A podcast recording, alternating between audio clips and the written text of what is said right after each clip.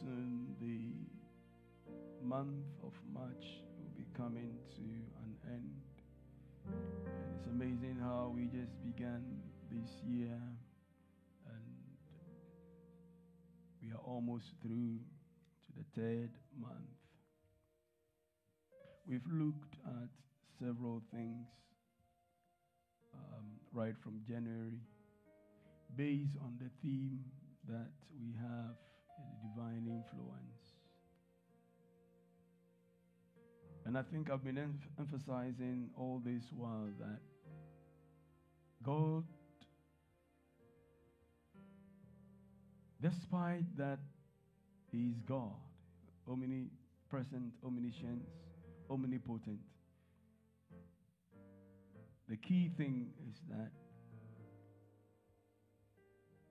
if you don't allow God to have an influence in your life, in whichever area of your life, there's no way He can force it through you. Amen. And so we've been looking at the theme scripture from Romans chapter 12 and verse 2 that says we should not be conforming to the standards of this earth, but rather be transformed by the renewing of our mind. And we found out that there is something called conform, be conformed, and there is a world system, there is a world pattern, a world thinking, and the God of this age has allowed so many things over right from the fall in Genesis. And the thing is that whether you like it or not, Satan has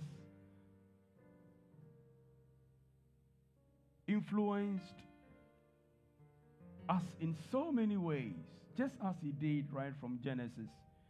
Um, chapter 3, we all know of the accounts. And he used uh, forefathers, that is Abraham, um, Adam and Eve, to change God's idea or God's way, God's purpose, God's standard that He wanted us to live and have. And down the line, all sort of things have been transformed from generation to generation, from generation to generation until now. And there are so many things in the world that we all bought, lived by, have been affected, have whether you like it or not. You can know all the scriptures, you can pray all the prayers, but Satan has had this influence in, in us. And so when we get born again, scripture says because of that, the only way that God can be able to have an influence now in our lives is for us to be transformed. But amazingly, the transformation is in our minds. Amen. Remember, Satan used knowledge. We've looked at that, so I don't want to be going on. He used knowledge, he, he, he used the same word that God had spoken unto man. God, Satan used knowledge and turned the same knowledge around in a way that will suit him to make sure that his purpose will come to pass, so that he can buy or take the power, the authority that was given unto man. And so he worked. And once you are able to be worked on on your mind, that's it. He, died, he did that. And he was able to get hold of Adam and Eve.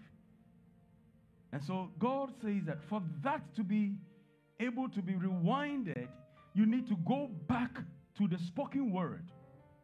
His spoken word. I'm not talking of me. I'm not talking of you. I'm not talking of your your, your, your friend, your church member, your brother, your sister, your father, your mother. But God's own spoken word that He spoke to our spirit being And the Bible says, and we became a living soul. As He breathed, we became a living soul, and God spoke His word into us.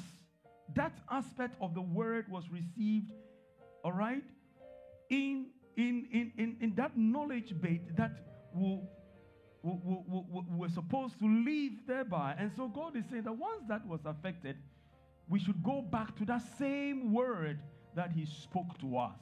Amen. In order for us to be transformed. And so I think we've looked at that right from January. It doesn't matter how long you got, you, you got born again.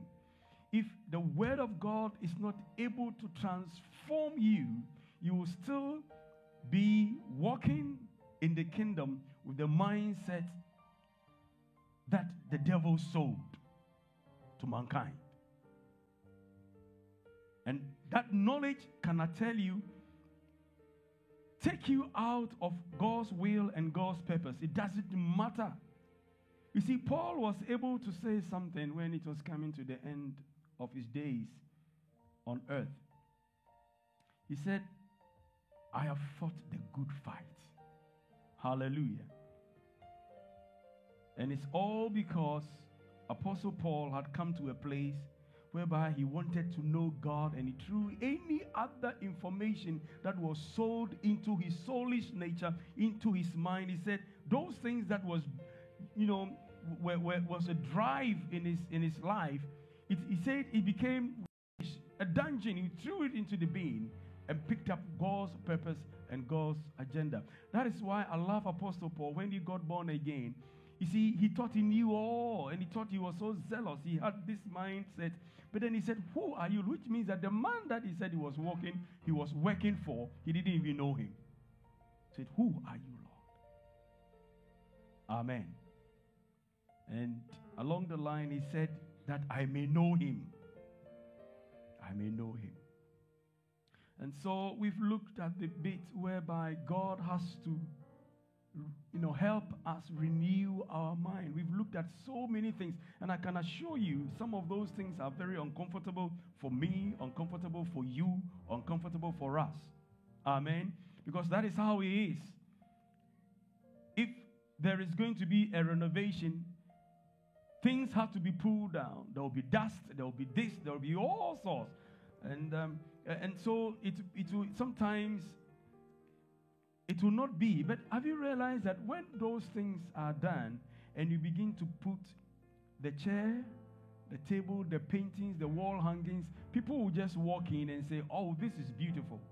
Oh, this is very nice. Oh, that television is nice. That, you know, dining table is nice. But they, at the time of the dust, are you catching what I'm sharing with you? At the time of all those dirty work being swept out of the place. People might have not seen that. Amen. So those are the things that God is been working on us because there are great things that God would like us to know as He influences us, the things that we'll, we'll be looking at after maybe today. Because remember, Apostle Paul was talking about the fact that we are an aroma, the fragrance of God. Amen. Have you, have you got that scripture in Corinthians? It says we are the aroma of God, the fragrance of God. And he says every basic, which means when you put on a perfume, wherever you, you go, you, the, people should be able to smell. Well, it depends on how heavy the perfume is, but people can smell that, isn't it? The fragrance. Amen. And so we should be able to have that fragrance, and as God should be able to let that influence be within us to be able to affect all sorts. But so we've spent this time, you know, to try and work on this the theme, uh, Romans 12 2. But as I'm saying, very, very uncomfortable it may be. Um, but that is how we've looked at it. And for me, as I keep saying, I believe that is a message for the church of God for the now. And last two weeks, we looked at the aspect whereby for the new wine to be put in us, we got to make sure that the old wine skin is taken away so that we have what? A new wine skin. You know, when God's word says that I'll give them a new heart. Amen. Are you, are you catching what I'm sharing with you? He says, when we come to Him, He will give us a new heart. Why? Because the old hardened heart, the old rebellious heart, the old skin that has gone through all the rough times and what have you need to be taken off so that he gives us a new heart. That is why that scripture says, when we come to him, he will give us what? A new heart. A new heart. Amen. A new heart. So that we can be able to have this new wine will be able to expand. It will not be fixed in a box. Amen. It will be able to soak the gases and also be able to bring out what God wants to see in us. And so we looked at the aspect whereby the Pharisees, the disciples of the Pharisees, um, came to Jesus, and John's disciples also came to him, trying to take or question Jesus, to take Jesus to the old paradigm, whereby there had been a new paradigm shift. They wanted them to go back to that same old place. And so they were going through the rituals. We've done this, we are doing this, we've done that and the other. Why is it that yours is not doing the same? And then John's disciples as well, you would have thought that at least John's disciples would have known better. Because the, you see, sometimes even you realize if you look at this, at one point, the Pharisees were not in agreement with John the Baptist when that wave was, uh, was, was, you know, was moving. But have you realized that when they wanted to have a common purpose, amen, to be able to attack Jesus, two different people who wouldn't have agreed on principles and all sorts suddenly agreed because they wanted to get something to pin Jesus down and say that your disciples are wrong. It happens. And Jesus was telling them that as long as the bridegroom was it was it the, yeah the bridegroom is is around you you you yeah you can't fast amen while the bridegroom is around and so the lord was trying to let them understand that you you at this time where the disciples of the Pharisees and the disciples of John the Baptist, I'm saying you'd have thought that they would have known better, ganged up on Jesus and trying to say that this is what he is. Why is it that your disciples are eating? And as I said, if you look at Luke's account, you realize, you see the bigger picture. I think even Mark's account, when you read from verse 13, which we didn't um, go into, before verse 7, uh, verse 13 through to 17, you see Jesus was at the house of tax uh, uh, uh, Matthew, the tax collector. They were eating, drinking, and all sorts. And so these guys were eating. Imagine how you are fasting and maybe you are hungry and you, you, you know, you feel it so much and you come this, you skim and see someone who you'd have thought would have known better eating and drinking and, and chewing the chicken. You know, you hold a bone and you didn't, it doesn't even bite it a bit, but you chew it at an angle line, you realize that you're making my hunger, you know. And so they came and said, Why is it that this is happening? But the Lord was telling them that, you see, you will always not see the move of God when you begin to see things in the old wine skin. Amen. Are you catching what I'm sharing with you? You always will not see what God is doing if you are prepared to stay in that place. And the Lord was trying to tell them that a new wave is coming. And we've looked at all sorts from two weeks ago, you know, and um, last week we were talking about the gases. Amen. Um, we looked at the fact that if you want to stay in that definite shape of the old wine skin, there is no way you can be able to contain the new wine. Hallelujah. And we, we have been shaped. We have, we have stayed in that old, under down our experiences, our pain, our sufferings, and the things, you know. And I was sharing with you the old wineskin, the bottles or wineskin, however that it's been touched by several people. It's been, it's, It's faced the various temperatures. The, the, I can go on and on and on. And, and, and so it is the, the, the it, it is old. Amen. That's gone through all very, very taking a definite shape. And nothing will change. And sometimes, as we are bold to say, this is it, we've looked at the fact that when it is fixed like that, we become very brittle and we break.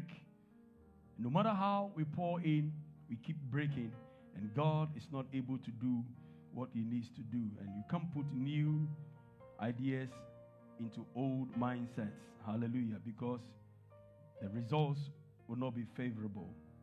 Praise God. And we last week I think we talked about the gases, the expansion of the gases, and, and all that I want to be going over and over. And we looked at the the mixed generation or the mixed multitude. Um, and I'm, I'm, I'm, I, I really pray that you get um, what I was trying to bring across. Because one key thing I said is that the old and new, if you look at the words very well, it's not talking about the age, but it's talking about the nature and the essence. Amen? The nature and the essence. And, and we looked at the aspects of the, um, what do you call it, the mixed multitude. And I was sharing with you um, about the, the, the, the woof and the, and the warp. And the thing is that if it is like this carpet, if it is not woven properly, one goes underneath, one goes up, and there are those that come straight and those that we looked at that, the picture last week. If it is not tight, there is no way you can come out and say that um, what do you call it uh, uh, uh, uh is properly done, and the unity of it is very, very, very important. Who these people were, where they came from, why they joined the Israelites, what happened to even all of them. Scripture is very silent.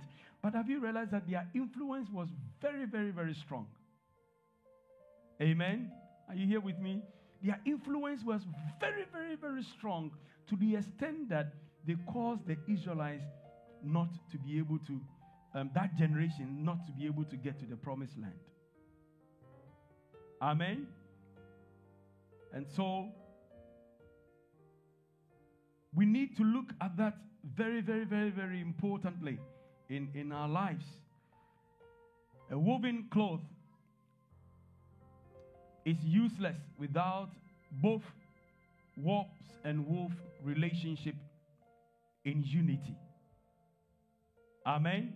It doesn't matter how beautiful they are. Have you realized that the threading on these carpets or your clothes it doesn't matter how beautiful they are, how expensive they are, if they've not been wo- weaved, that is the right word, if they've not been weaved properly, they will all come off.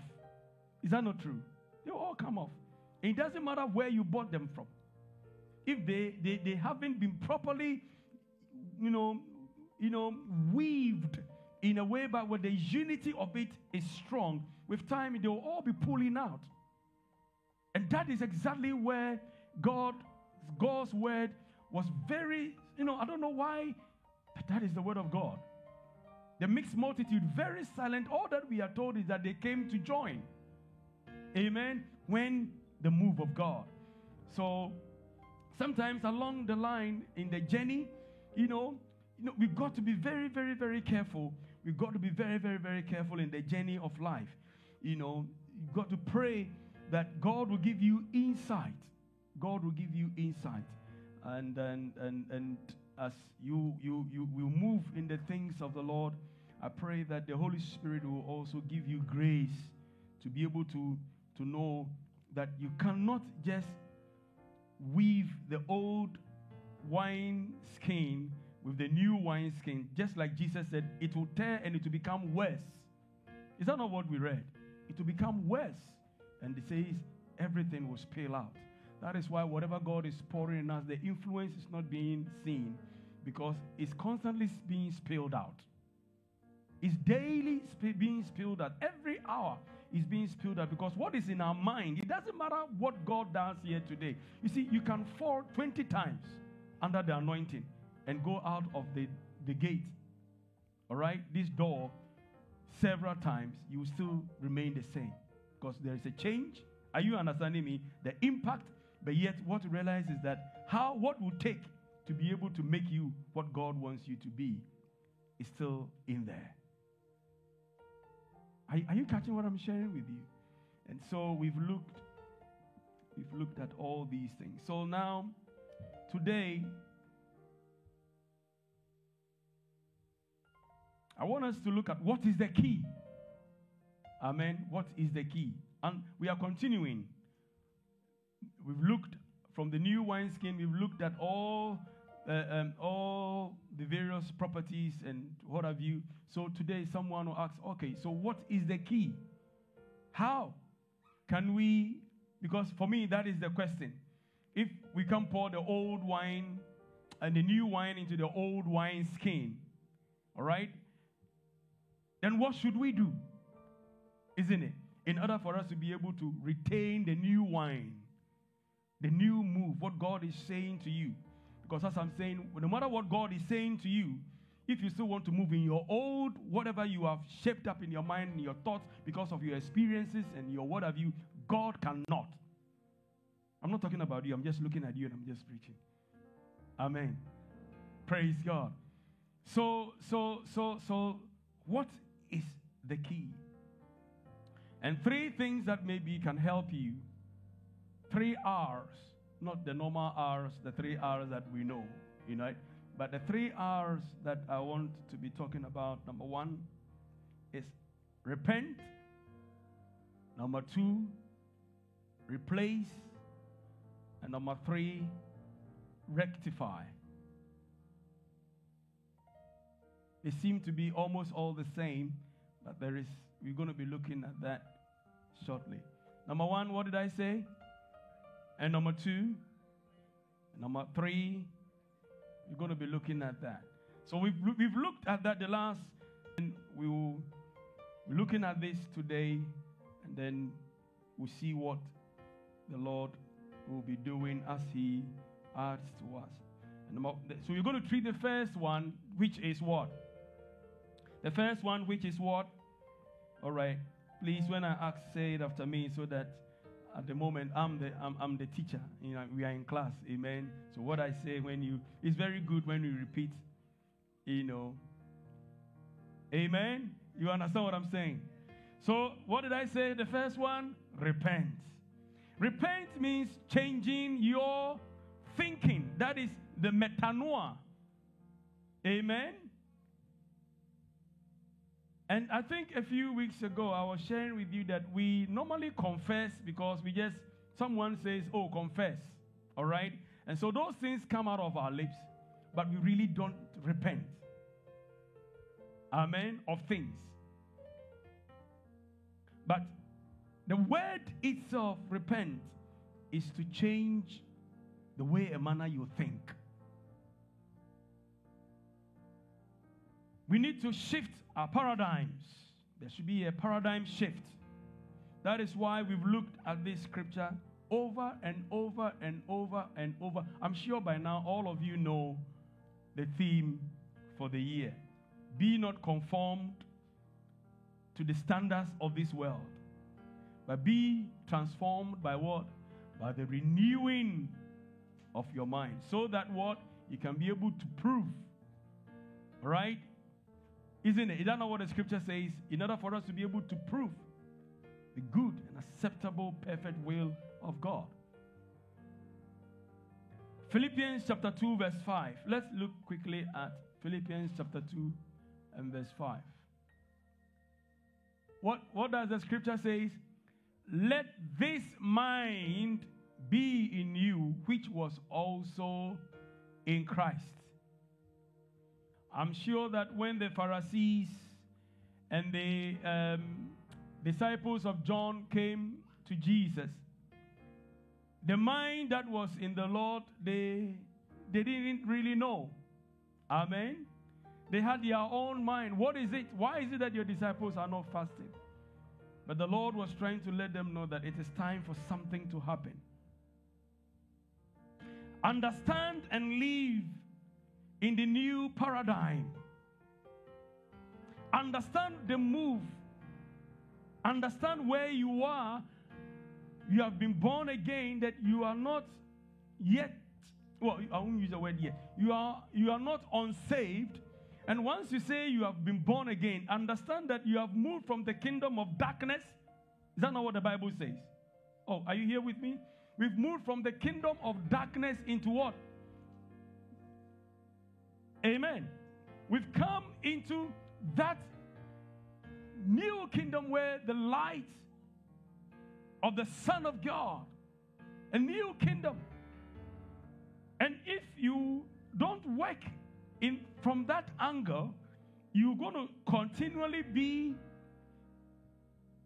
in supposedly in the kingdom of God, but your mind, your life, and everything that pertains to you will still be under the kingdom of darkness. Hallelujah. So you got to first understand where you are.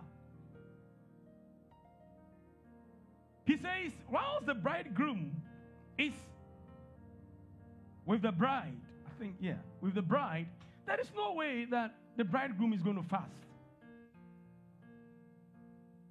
But he says, when the bridegroom has been taken away, then they will begin to know that, hang on, here it's time to fast.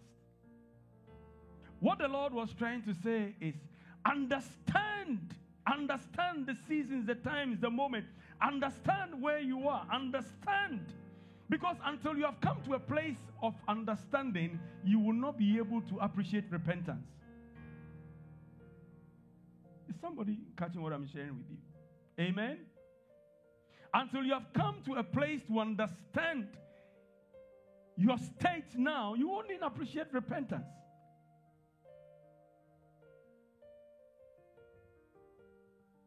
That is why we don't appreciate where the Lord has brought us from and where we are at at this moment in Him.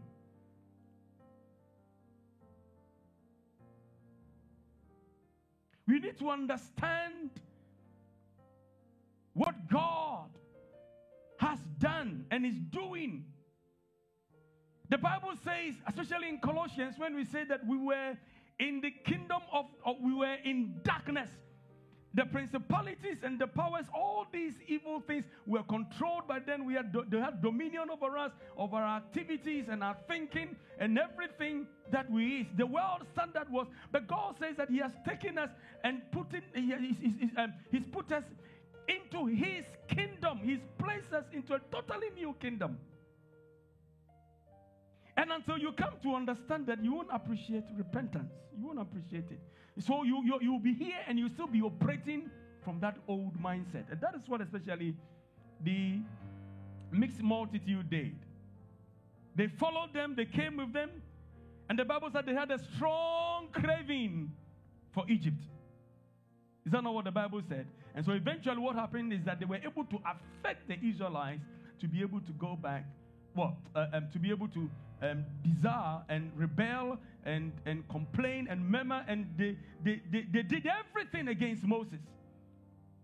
Amen. New wineskin is seeing the world the Jesus way. Hallelujah. The old wineskin says, The harvest comes, but a certain way and a certain time. Did you hear what I just said?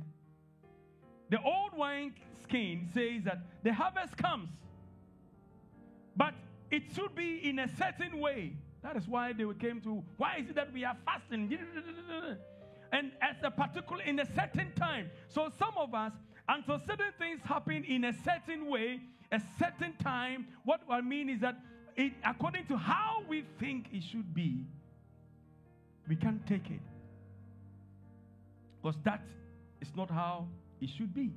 Jesus says, but look at how Jesus, you see, the old wine is saying that until it has come in a certain way, how you, you think it should be, how you have calculated that it should be, what your mind thinks it should be, what you, you as a being or your what do you call it?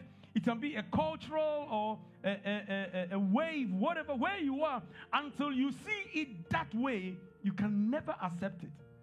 And so God will be doing a new thing, but it doesn't sit well with you, and so you won't take it. But Jesus' way says, Look up. You see? look at Jesus says, Look up and see how the fields are ripe for harvesting. Look up and see. That is, he said that it is here and now. It is present. Hallelujah. Look up and see. But, well, if it has not come in a particular way, at a particular time, how I wanted it to be, how it sits with me, because this is my passion, my desire. This is what I want to do. This is what I've been trained, because the Pharisees have been trained in a particular way. John the Baptist's disciples have also gone through a particular system, and it, uh, things were not falling in place as they thought it is.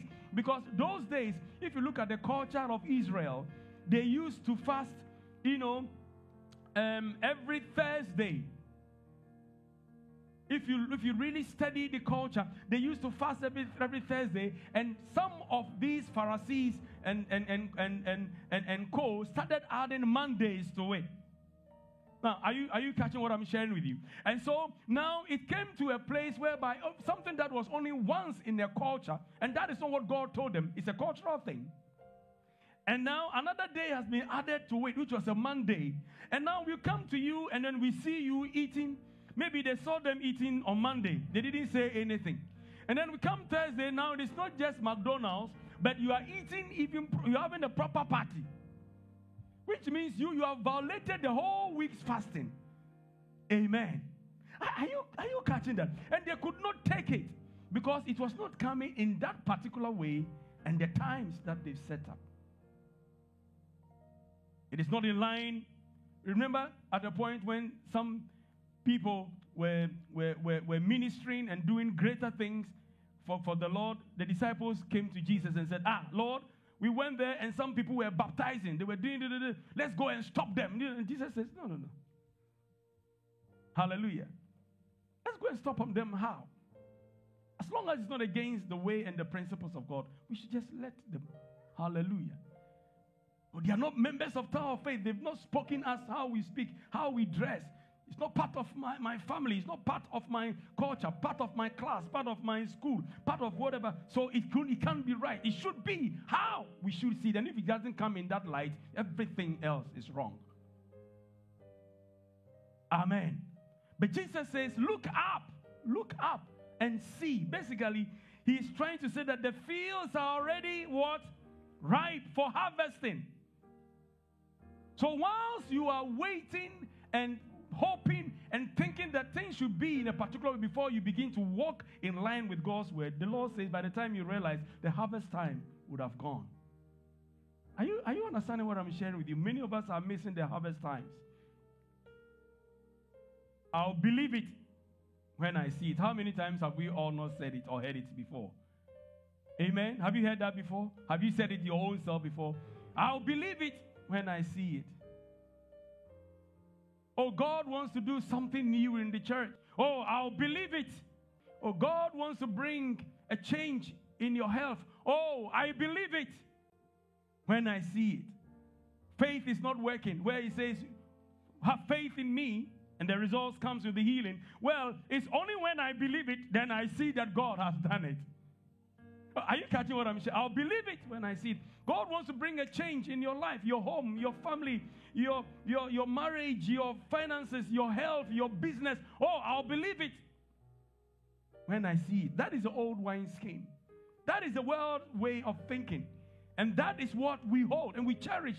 And it doesn't matter what. We cannot sometimes no one can shift us from that angle. I will only believe it when I see it. It doesn't matter what God is saying. Well, it doesn't matter what, the, the, what, what is happening now. Well, I'll wait until I believe it before I see it. Let me tell you something. When you come with that attitude, faith goes out of the door and you always stay in the old wineskin. And even when things are happening, just I'm saying, sometimes the harvest comes past because it didn't come in a particular way and we miss it. Are you, understanding what I'm saying? I'll believe it.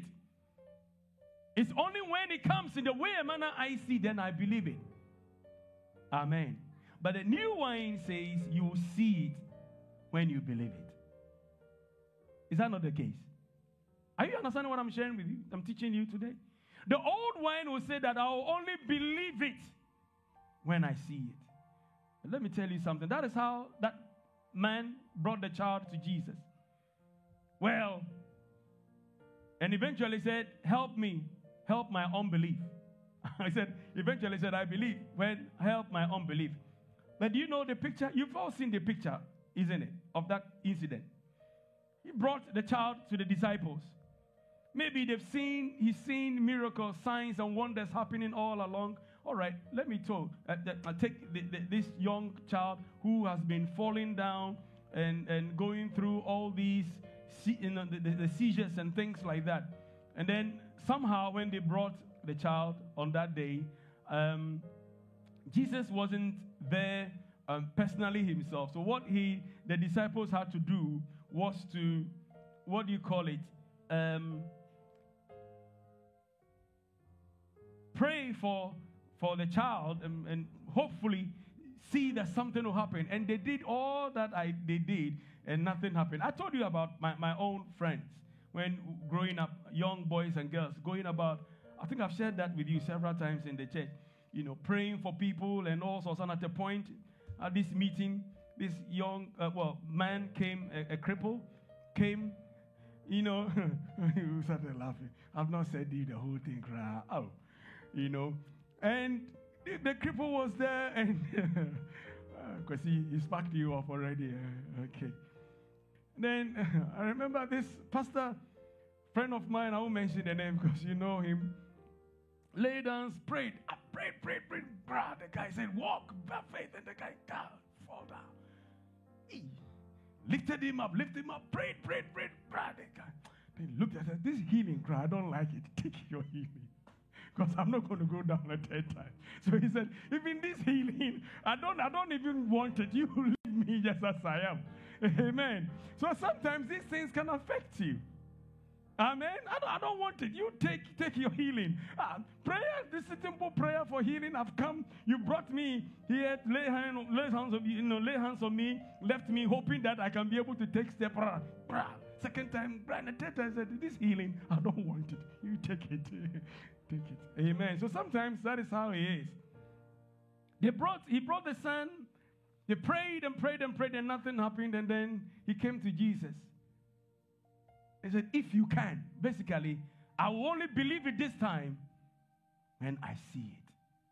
And the Lord is saying, What? Is that what you are trying to say? Amen. Then eventually, after the conversation with the Lord, he said, I believe, Lord. Help my unbelief. Basically, what he's trying to say is that, you know, I believe it now. Amen. I'm seeing it now in the eyes of faith before even it believes. Before it happens, sorry. Are you catching what I'm sharing with you church, do you understand what I'm saying? Amen. I'm in the eye of faith, I see it before it happens. The reason why God is not able to do work in us is because we are boxed up in our minds. That is how we want to, especially, you know, it doesn't matter whatever, because this man's experiences have brought him to a place that this is this is my decision, this is where he is. It is only when the healing takes place that I'll believe it. And the Lord questioned him. The Lord was trying to let him say, Is that what is that what it is? Amen. Praise God. Unless he's preaching with me. Very good. Amen. Amen. So immediately the father of the child cried out and said, with tears, that is in the eyes of faith. In the eyes of faith, I, I can see something. So help that unbelief of mine because of the experiences that I had. Hallelujah. You understand what I'm sharing with you, church? Repentance is letting go of the old the old limited ideas, the ways of God, and the dealings of God. And rather, we need to invest our belief in a new, expensive, and expansive way. Amen. Repentance is making sure letting go. And the reason why many of us, some things God has still not done anything with us, in us, and cannot maybe do anything for us tomorrow is because we are holding on to the old wine skin. And so God has got the bottle with the new wine in it. But He knows it will be a waste. So there's no point pouring it. Are you here with me? Are you sure you're here with me? Repentance is letting go. And today I pray that we will let go and let God be God. Listen, you know, there are times you'll be praying. This pastor with his bald head, he will see what I will do. And you are saying, Lord, help me tomorrow.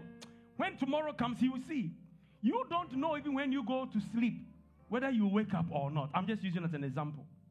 But you are planning and hoping that God will give you strength to be able to wake up. You don't hold your own life in your own hands. Is that, is that the right English? I, I, have I constructed the English correctly? You don't hold your own life in your own hands. Like the guy who was gathering into his bands, hoping to think what I will do, and not the Lord says, Thou fool, thou raca, right? Read the word. It says, Tonight. Was it tonight or today? Was it tonight? I've forgotten.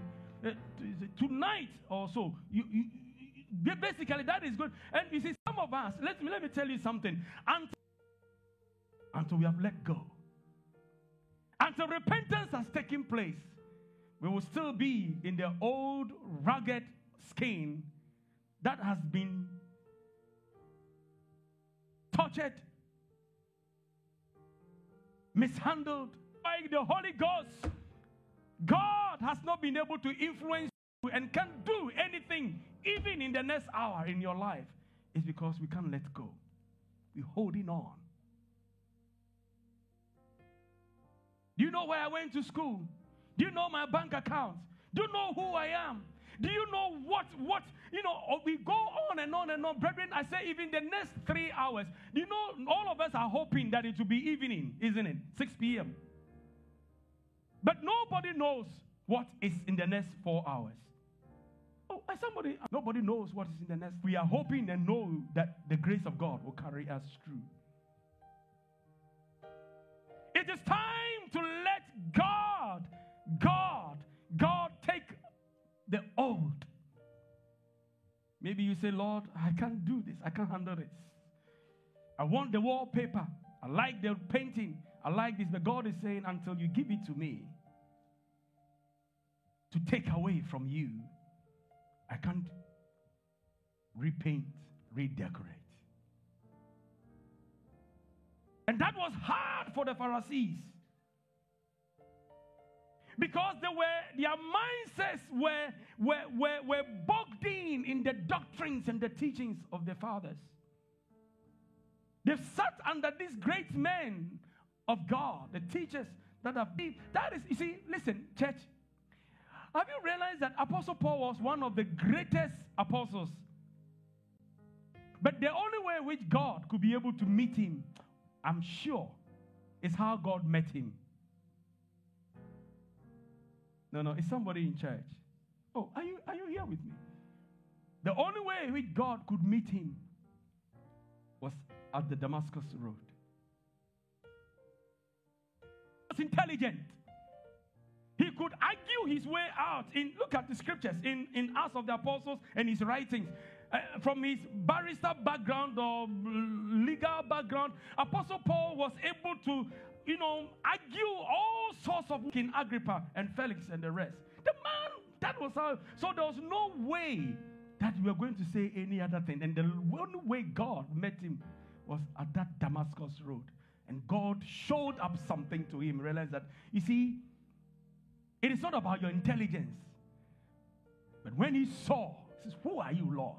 When that happened, theologians are saying that it was the account of what happened on the Damascus road. That is why he had this eye problem, this thorn of the flesh, because of the reflection, the, the intensity of the light. I, it's not because theologians are saying. Apostle Paul's problem was they were trying to say that because of that Damascus road, um, what do you call it, experience. But the only way which God could meet up him, meet up with him, was that. What about Jacob? Jacob, Jacob was smart. And the only way by which God could remind him was when his hip was touched. And from that presence, he, his way of walking changed until the day of his death. But you don't have to wait until something like what happened to Apostle Paul's eyesight, if that was the case on the Damascus Road. And for Jacob, we know it was recorded. But Paul, we all knew, had this serious problem with the sight.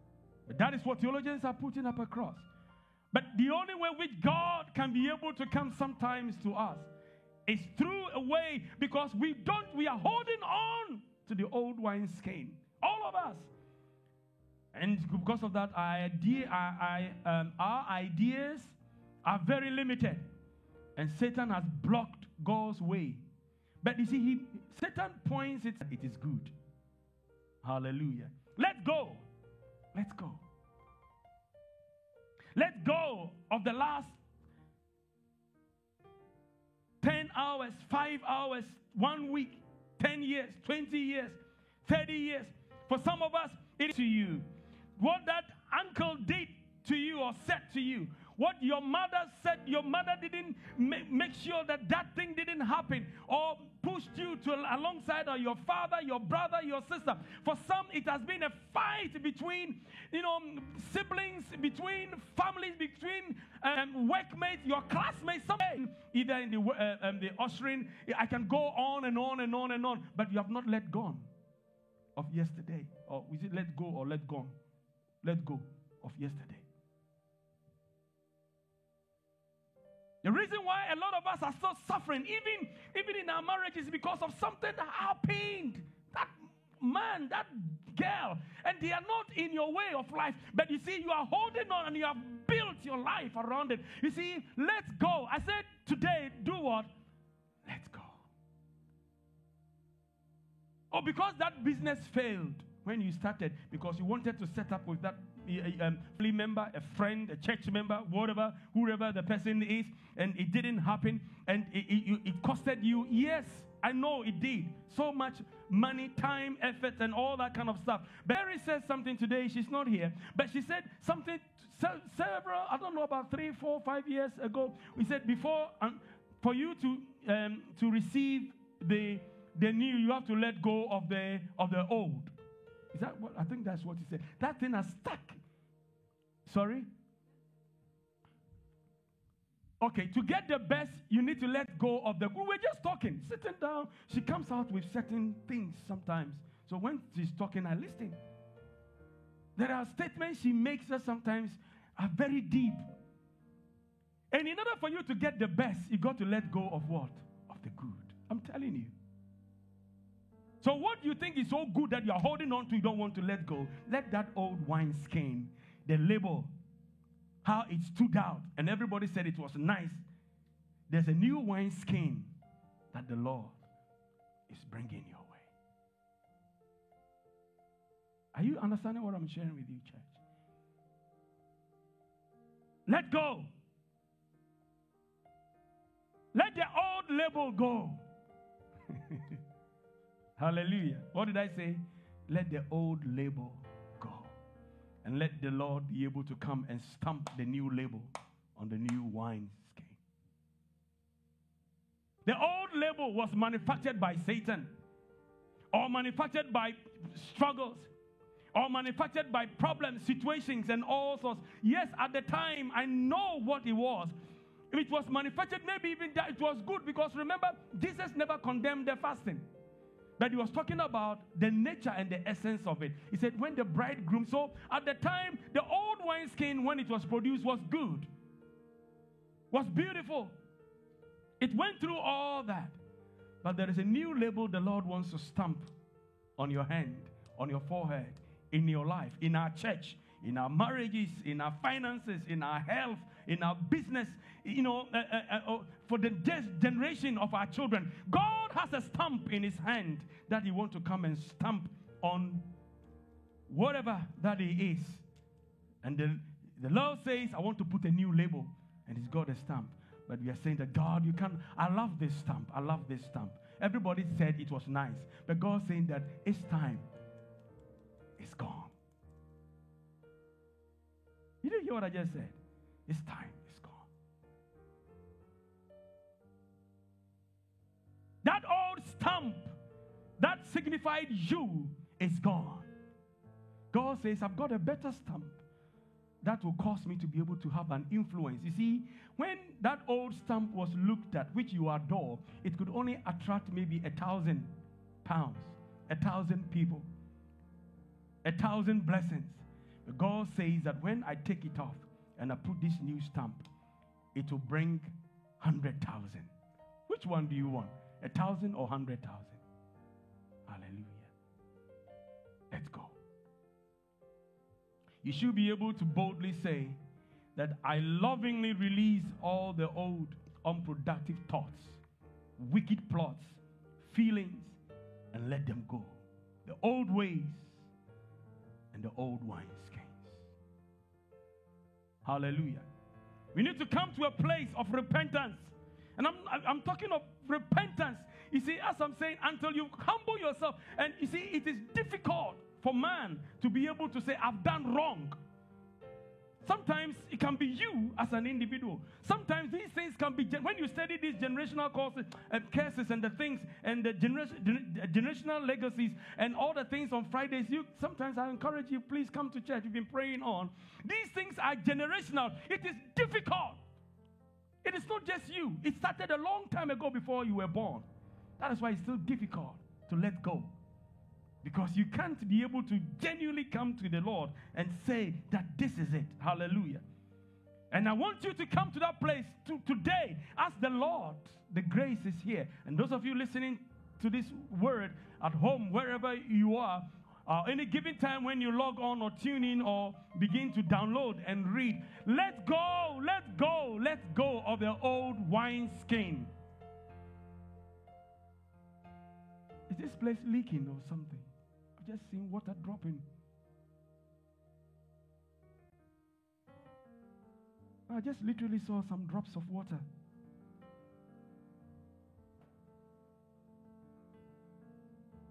Sorry? No, I've literally, just why I stopped. I just saw some droppings of water. That's why I stopped. Hallelujah. Amen. Praise God. Hallelujah. Let's go. Let's go. But you see, when you repent and let go, what did Jesus say? If the demons, that is a problem with generational curses and things like that. We break those, I was sharing that on Friday. We break those things and, and, and deal with all those things, but the problem is that we don't close the door. And so the familiar spirit is hanging around. And Jesus taught that in the Gospels. He said, when you cast out a, a, a demon, he goes about and do what? Legs around over and over, and then he searches, hmm, this is where I used to live. Let me go. And when he comes and the place is clean, not occupied, he doesn't come alone. Amen? Is that not what the Bible says? This time he's not coming alone, but he fortifies himself with seven stronger ones. Is that not the word? Amen. Seven stronger ones.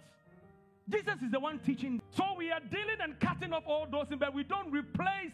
So we come to church, a prayer meeting or Sunday service like this, or midweek service, however, or someone may be listening to it either on your phone or your television or you are at home God channel or um, uh, uh, Revelation TV or any you, you you pray. But what? Replace. Replace. We need to replace the old patterns with the new ones and use them not as temporary measures, but as permanent changes. Remember, the Holy Spirit is the architect. And the architect tears down and rebuilds although the structure was there. Amen. The structure might have been there. Amen. But the Holy Ghost will come and replace it. Let us replace with the ideas of God. Let us replace with the anointing. Let us replace with the power of God. It doesn't matter how your pride and your um, what do you call it? Um, uh, I, want another word. Your um, ego, yes. And it doesn't matter how your ego is. You've got to come to a place, say, Lord, I repent. And I want you to come replace, replace, replace. And that is what the Pharisees could not take. And they fought with Jesus until the day that he left the earth. The Pharisees could not take it, and they fought the Lord and fought the Lord and fought the Lord because it was difficult to let go. To the extent that when the Lord was talking about the new paradigm, that he would tear down the temple and rebuild it in three days, they got up, uh, you know, uh, you know, and, and, and were, were, were annoyed within themselves. How come? When you were even not born, our fathers built these temples. We saw when you were born, when you were growing up, and all sorts, and you are going to bring it down and rebuild it in three days. They could not believe it. And Jesus was being you know, it was uh, uh, when he went to Pilate and, and, and, he was standing right in front of them, you said, This is what they are saying. What do you have to say about it? You see, the thing is that they were looking, it was difficult for them to let go of the new paradigm shift. Hallelujah. That it was not about a physical. I tell you what, something is happening today. This place was shaking right now. There is something happening today. This, this place was literally shaking. No, there was this shake. Hallelujah. Amen. Amen. God wants to replace. God wants to replace. God wants to replace. But He wants to replace with something that he himself, as the architect, would like to put. Hallelujah. And then the third one was what? Rectify. You know, I happen to work in an environment where um, certain instruments or systems or what have you, that if it is not calibrated, you you'll be in a serious, oh, okay. You'll be in a serious problem. You can't just go and buy anything in the market and just begin to use in, in, in, in, in our environment, my environment of work, especially if you related to the work that with that particular machine or, or system or thermometer or we name it, whatever that is, if they are not calibrated, you, you are in big trouble. Before the quality department even make sure that they hang you, the MHR, before the MHR inspectors really come, you yourself, you got to know that this thing is not acceptable. Amen. And to calibrate something or an instrument is to have accuracy, amen, standardization, you know, assuming, uh, uh, uh, you know, having this assurance that whatever instrument that you've got in your hands is reliable, it, is the, it will give you the benchmark results. Are you catching what I'm sharing with you? It is not just because, oh, I've got a thermometer, because I can't even buy any thermometer and take it to my workplace and said, I'm going to use it. No, no, they wouldn't. They will, quality will ask you, where, where, how, when was it calibrated? When is the expiry date? What is the documentation on the calibration? What, it can go on and on, and you have to file all these things so and begin to look out for it. When you have taken a reading of any, whatever that it is, they will have to make sure that this thing that you are using is fit for a patient. Are you catching what I'm sharing with you? And for the drug, that. And I'm sure it is not just even that. I'm sure all these systems, before they passed out and come out into the system. That is why the, the manufacturers are able to put their label on it because they know that it has been calibrated, the accuracy of it. Amen. That it, it is it is it is fit for purpose. It is standardized. It is reliable. It, the, the, benchmark is set there. Imagine when we had um, these um, boss, huh? is boss or boss or whatever that is. Yeah, when we had them, if it was not calibrated, them, do you think they'll put their their label? And this one, this one is not. Um, um, um, um no, no. Sorry. Um, this one is proper one, uh, genuine. Huh? This is not artificial. Um, it's not fake. Amen. This this this one this one is a proper proper one. You've got one, two, and got the third one there. They are proper. The, the, these labels, these things that are, you see that it was not done at Kantamanto Market and put it being placed out there. Amen. It's proper. Why? Because they will not sell. You see, that is why these cars, brethren, when you go out there, I know sometimes they recall some of the cars, but the reason why and Nissan and Mercedes or any other car will be able to put their um, um, what's the Rolls Royce, Bentley will be able to put their they know that whilst it's walking on the road, this car has been calibrated. Amen.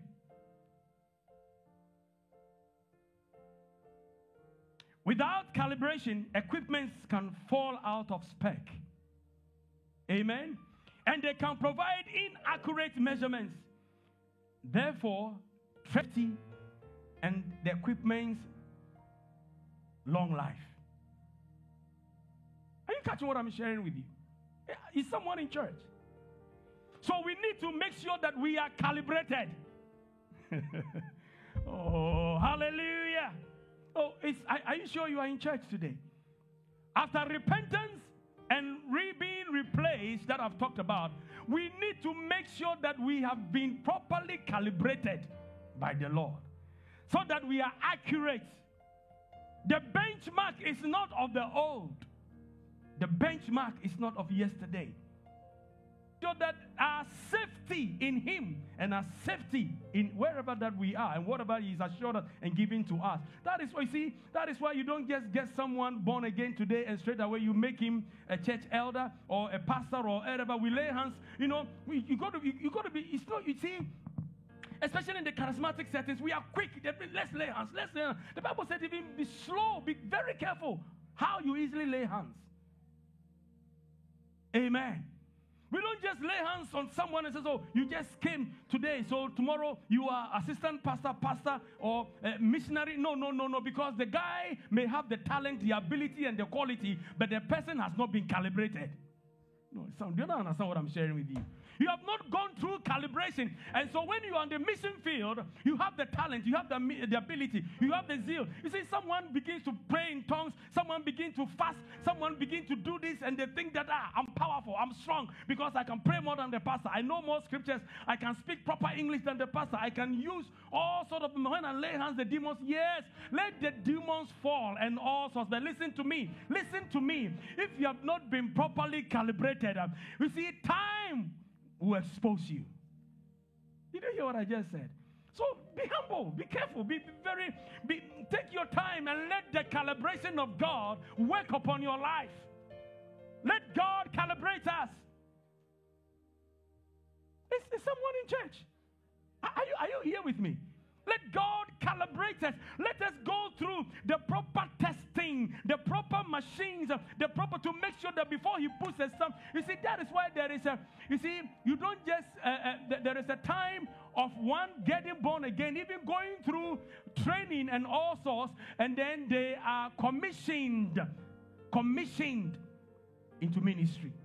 It's not just today. It's not just yesterday. Do you think sometimes, even in our marriage lives, when you see someone straight out there on the street, that you, you, you, you feel, oh, I want to marry this person, you don't marry the person straight on the street out there, isn't it? Sometimes people even don't go through, we don't take, uh, what do you call it? Um, what's the name? Counseling. and those things seriously because we think we know. I've had boyfriends, girlfriends, yellow friends, green friends, um, all sort of uh, um, um, um, whatever. I've been there. I've got money. I've got business. I've got this. I've gone to school. I've got all that. I'm time. I, I can buy a ring. I have to marry. And you think that that is what it is? There is a calibration process. Hallelujah. That is why even in your business setting up, you don't just say, oh, I want to have this business and straight away you just sometimes you, you want to know how research. Are you catching what I'm sharing with you? Calibration. Let God calibrate us. The reason why as believers we are going through, we, we, we are not ready, we are not prepared, we are too proud to be calibrated by the Holy Ghost. Jesus, Jesus himself had to take the disciples. The Bible said he prayed all night. Is that not what the Bible said? He prayed all night and chose the 12. But the following day, he didn't commission them. Oh, is somebody in church? The following day, he didn't commission them. And even after training them, after his death and his, even his resurrection, after he had given them all these instructions, he still told them, Do not go and even attempt to do anything until the seal is on you. You see, one, one, one, one word of the Holy Ghost, when the Bible says that we, we have been, the, the seal of the Holy Ghost is upon us. Amen. That is another word for it, that seal. He says, I know I've taken you through this training. You've been with me. You've gone through this. You've gone that. Even after, after the resurrection, he said, make sure you don't begin to do anything until I have put the seal, the seal on you. Church, are you catching what I'm sharing with you? Are you here with me, please? He says, until the seal has been placed on you, don't attempt, although you are to preach the gospel in Jerusalem, in Judea, in Samaria, uh, Samaria, and to the uttermost parts of the earth. The Lord says, I know you have gone through all this training, you are doing all this, but listen, listen, until the seal is on you. Don't attempt. Because it's the seal that as you walk around, we will know that yes, that car is a Nissan. That car is a Volvo. That car is that. That is that. Even these instruments, you see, we have, I don't know, this is, uh, uh, what is what is it? Fender, isn't it? And Fender has a name. When we, when we, we say we have a Fender in this church, we've got cool, good quality stuff. Roland, you see, that is why they do, do it's all they, they had extra paint. That is why you think that they just put this in and they know because they know the quality. And when you look at te- when you look, look um, when you are watching some of your programs on television, we, we they've got this. So what we have here, quality one out there, Roland. What are you talking about? Amen. And the seal is on there because they know that this thing will give you the sound, the quality, the the the the the, the, the, the durability, the, the give me the English, you know, all those things. He knows that you can get that from there.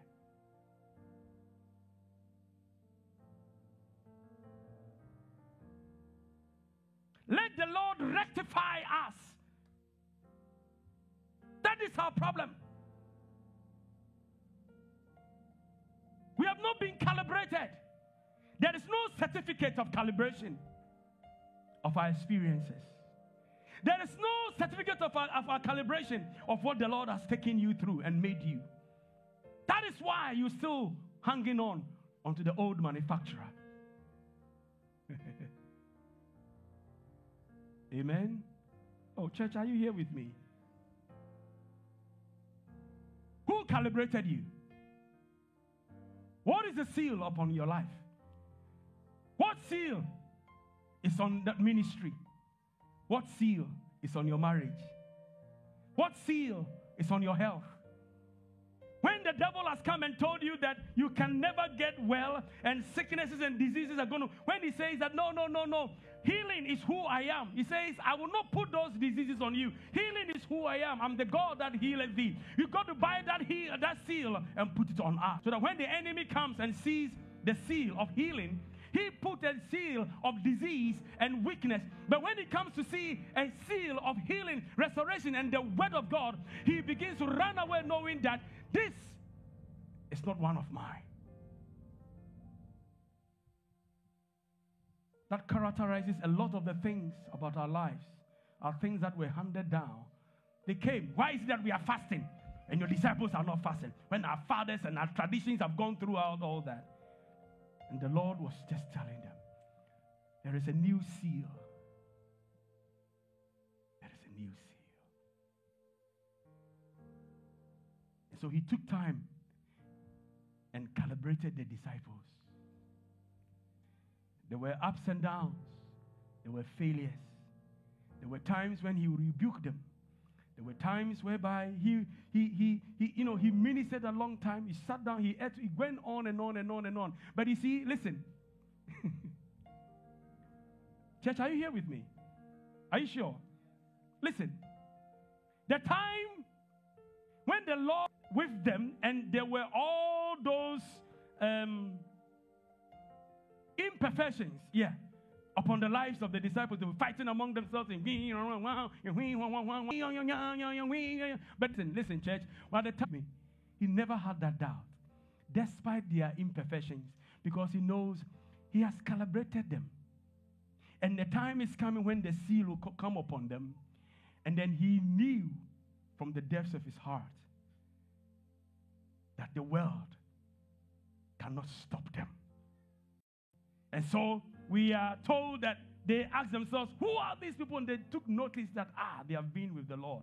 And then at a point when they could not hold them back forever, they could only cane them and leave them to go back and continue the work. And today, you have received the word, and I have received the word. But calibration takes time. Calibration means that everything needs to properly go through what God wants you so that He can put His seal on you. So many years ago, I've forgotten how many, maybe three or four years ago, I was sharing, maybe more. I was telling about this young woman who was cooking in a particular way. And then the husband was asking, Why are you cooking a particular? So that's how I saw my mother. Because, you know, we picked things up like that. And then, and then they, we went to ask, why did you do that? So I saw that's how I saw your grandmother also do that. And they went to ask the grandmother, why is it that you know this has been a tradition? You hold on so tight until this thing is not done this particular way. Your your your, your daughter wouldn't cook.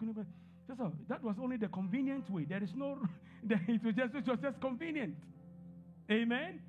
But you see, sometimes the seal upon our marriages today is the seal of yesterday. The seal of our, of our health, our finances, our ministry is, is, is, is the seal of yesterday. I say, let us be calibrated so that we'll be accurate. That is what calibration is all about. The instrument should be accurate. We are not accurate in our thinking and our doings. Uh, we, are, we have the new wines. We want the new wine and to be poured into, a, a, a, into our old wineskin. The accuracy is that is why somebody can go, you know, and, and, and pick scriptures and say all manner of things. You know, nowadays you see these things on WhatsApp. We read these things on WhatsApp, on the internet, and all that, and then it spread about, about among us. You know, there are certain there are certain WhatsApp messages, you know, that I, I don't spread to everyone, apart from maybe people who are matured, one or even one or two, that I may, I may send most of those things. That is always talking, you know, making sure, uh, you know, they, they, they, laugh about the kingdom of God, healing, uh, um, pastors, uh, and church, God, the word of God, and also some of those because, uh, you see, those sort of things, I don't even spread those things around. Amen. Are you understanding what I'm sharing with you? Because those things do not make us accurate. Amen. Because there are some of the things that some of these guys are doing, some of these things that supposedly is church, that they are operating and doing, and all in the name of the Word of God, the Bible, and, and they have thousands of people. And you see, the issue is that these guys have not been calibrated. Amen. These guys have not been calibrated. They, they, what I mean by calibrated is they, they, they are not accurate. They are not accurate. The uh, standardization of heaven is not on them. And God can't rely on them because the benchmark is not right. Whose benchmark is your ministry? Whose benchmark is this church? Whose benchmark is your marriage? Whose benchmark is your health? Whose benchmark is your, your finances? Whose benchmark? Raising up of your children.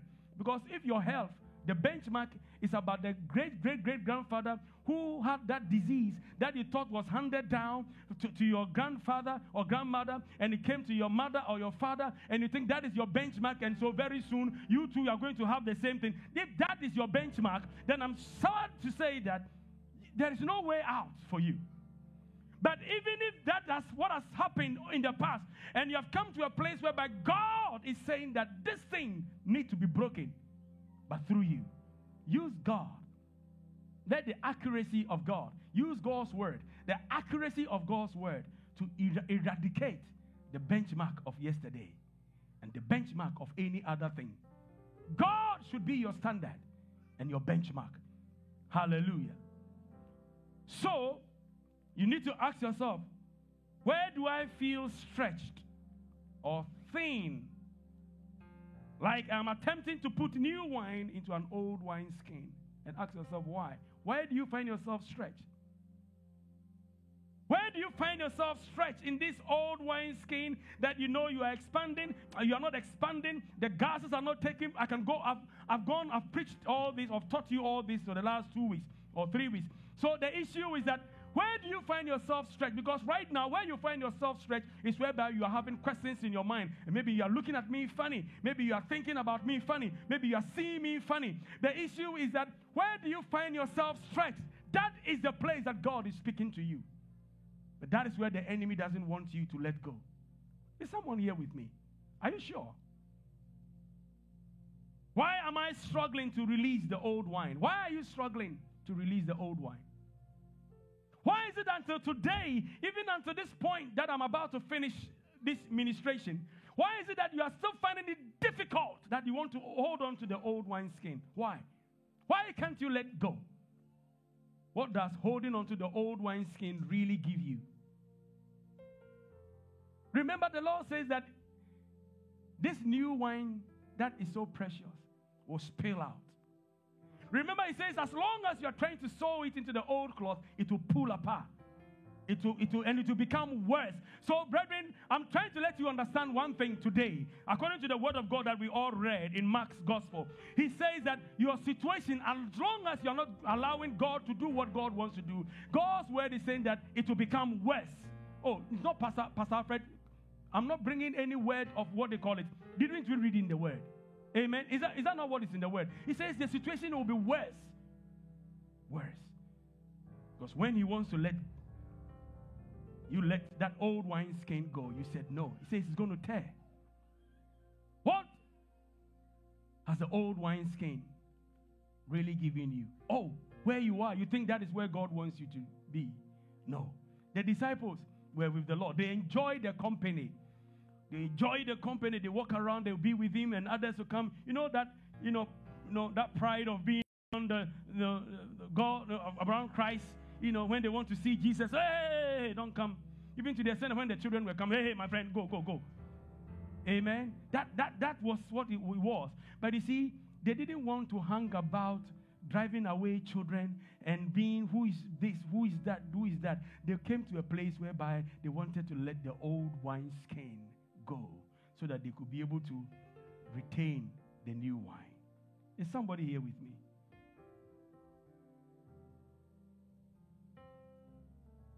What is it really costing you? Is it going to cost you something? Listen, as I finish. Listen to what David said. David, there was a plague. What? There was what? And this was causing so much famine, serious, all sort of things was going on. And David came to King Araunah. Church, are you here with me? And David wanted this plague to stop.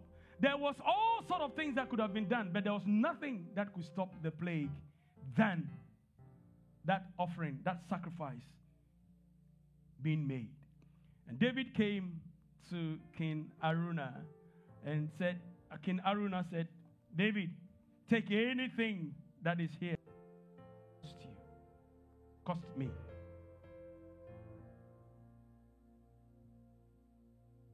Abraham came to a place whereby he could could could just take anything, anything that he wanted, you know, from Melchizedek and all sort of those times, you know, whatever. He came to a place where he, he needed to, at a point when he wanted to even buy a field and land to, to make a well. And then he was being told by the king, you know, to take whatever that he wanted. Abraham said, I've lifted up my hands unto the Lord. This thing has to cost me. If it is worth something, it has to cost me. So today it will cost you of your ego. It will cost you of your pride. It will cost you of your yesterday. It will cost you of your, your sense of being important. It will cost you of the things that you have held on to. It will cost you of whatever, whatever that it is that you have you have even said. You know, sometimes we say things and we repeat it over and over in the presence of ourselves, in the mirror, or to others. And you see, people may turn around and say, Is that not you who said it? Yes, tell them it will cost me. But I want to sacrifice that for the better. Did you hear what I just said? No, is the church here with me? It doesn't matter what you have said to yourself, what you have written, what you have sealed, what you have posted, what you have emailed, what you have tested, what you have WhatsApp, what you have, you know, uh, uh, whatever that it is, and you have said in the presence of a thousand, ten thousand people. Let them know that God has brought you to a place of repentance a place of replacement and a place whereby He's rectifying, and you are prepared to let that pride cost you. That which you have written, said, cost you. That which you have held in your mind, that which you have planned, those vows, all those things. David said, And I will not give anything unto the Lord until it has cost me. Today, the only way by which your sacrifice can stand the test of time and the new wine can be replaced is when that has cost you and it takes place. Just decision, this decision can be like the decision that you took when you came to the Lord and you gave your life to Jesus. If you believe the spirit of this house, I'm talking about the of the spirit of this house, that God is here. And if you believe the anointing that is in this house, if you believe the word that you are hearing today, let it today, let it cost you and see. And see whether God. David did that, and the plague, the scripture says, stopped. Abraham, the same. I can go on and on and on and on. Today, it may cost you of that. Economics will say that the, I think uh, opportunity cost is that which you have let go, isn't it? Amen? It will cost you. But it's better to have the plague than the plague going on and on and on and giving a fake sacrifice. Are you here with me? We need the fresh oil. We need to be supple so that we can be stretched for expansion. We need a room for God to do what He wants to do.